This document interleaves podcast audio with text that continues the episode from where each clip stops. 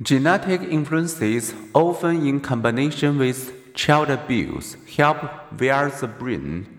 In people with antisocial criminal tendencies, the emotion controlling amygdala is smaller.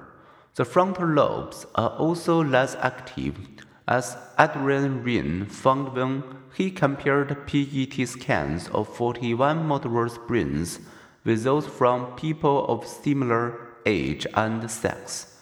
This area of cortex helps control impulses.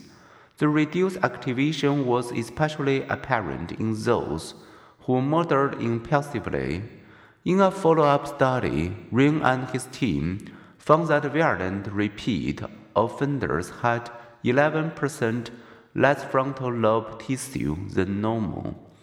This helps explain why people with antisocial personality disorder exhibit marked deficits in frontal lobe cognitive functions such as planning, organization, and inhibition. Compared with people who feel and display empathy, their brains also respond less to facial displays of others' distress, which may contribute to their lower emotional intelligence. A biological based fearlessness, as well as early environment, helps explain the reunion of long separated sister Joyce 27, and Mary Jones, 29, in South Carolina prison, where both were sent on drug charges.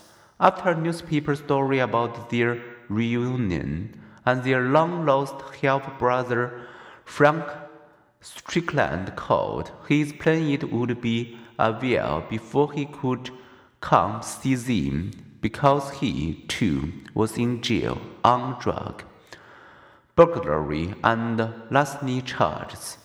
The genes that put people at risk for antisocial behavior also put people at risk for substance use disorders which can help explain why these disorders often appear in combination.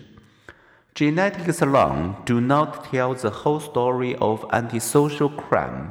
However, in another Raine led study, researchers checked criminal records on nearly 400 Danish men at age 20 to 22 all these men either had experienced biological risk factors at birth or came from family backgrounds marked by poverty and family instability.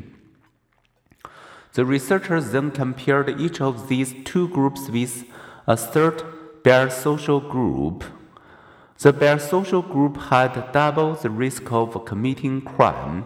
Similar findings emerged from a female study that followed 1,037 children for a quarter century. Two compound factors, childhood maltreatment and gene, that alter neurotransmitter balance, predicted antisocial problems.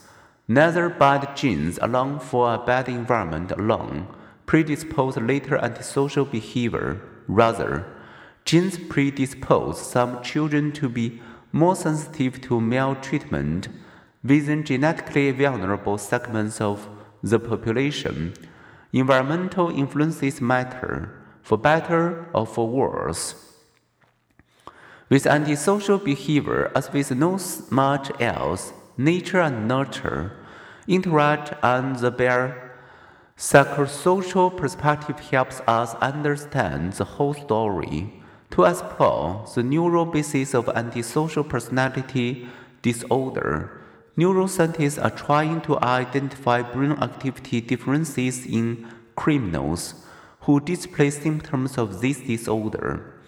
Shown emotionally evocative photographs, such as a man holding a knife to a woman's throat, criminals with antisocial personality disorder display blunted heart rate and perspiration responses and less activity in brain areas that typically respond to emotional stimuli.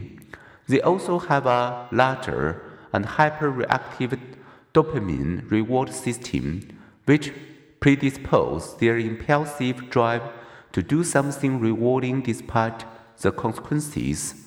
Such data provide another reminder everything psychological is also biological.